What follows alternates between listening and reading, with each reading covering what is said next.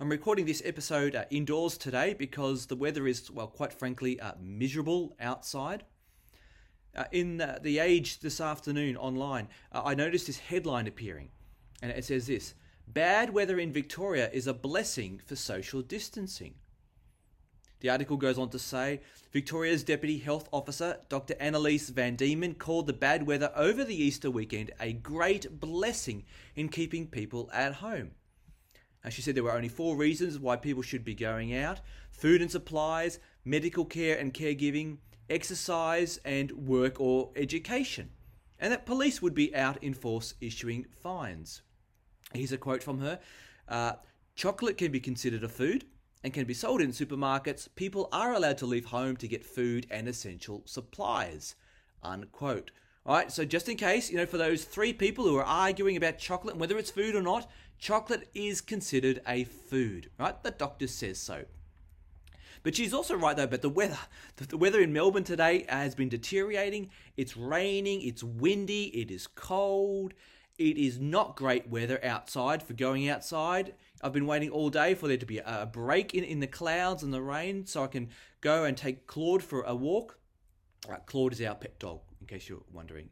Uh, the weather is not communicating. Go outside and play and have fun.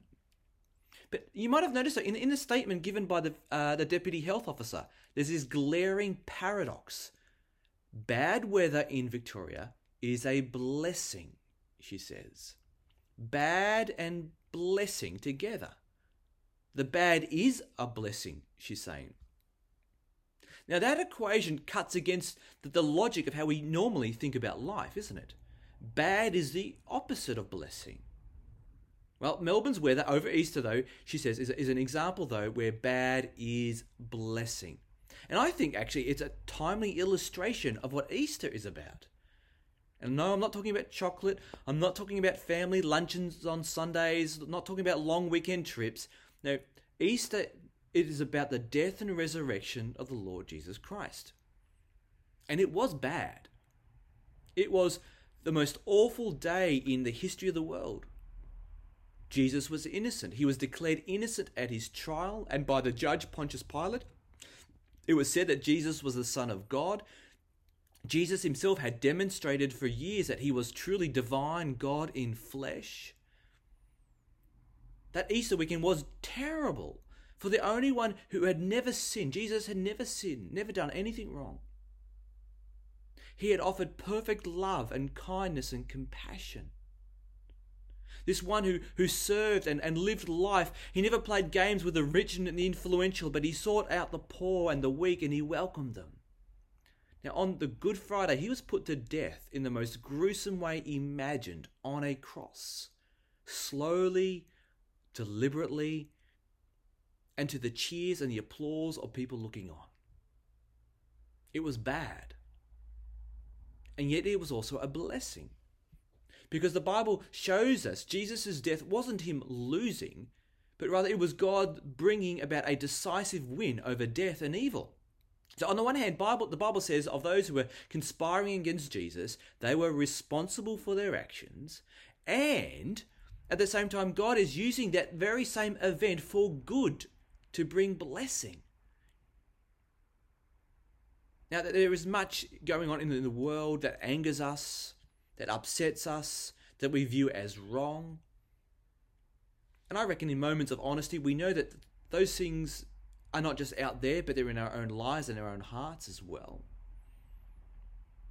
Here's a, a, a verse from the Bible. It comes from the book of 1 Peter, chapter 2, verse 24. It says this He, that is Jesus, He Himself bore our sins in His body on the cross, so that we might die to sins and live for righteousness. By His wounds you have been healed. So Jesus went willingly to the cross to bear our sins. And the word sin, it's not this cute picture of naughtiness. It's not some cool picture of a teenager breaking the rules. It's the willful moving against what is right and good as defined by God. Which makes sense, right? If, God made this awesome universe that we live in, then should He not have a say in how it works? Should He not understand how it works best? So, what Easter is demonstrating is that on, on that bad Friday, which was also good, Jesus was taking the penalty for all our wrongdoing, for all of the stuff that we might hide in our hearts and that we try to forget about. Jesus was taking the justice of God that is aimed at all the injustice in the world. He bore it in his body on the cross so that we might die to sin and live for righteousness. That is, so that we might have a new life, a life in line with God's purposes in the world. And he adds, By his wounds you have been healed. Right, so the, the blessing or the, the good news of, of Jesus' death and his resurrection from the dead is that guilty people can be forgiven and broken people can be healed. When we stop and we listen to uh, the, the media, we listen to social media, to, to friends, to even commentary uh, amongst family members, the world cries out for that paradox, doesn't it?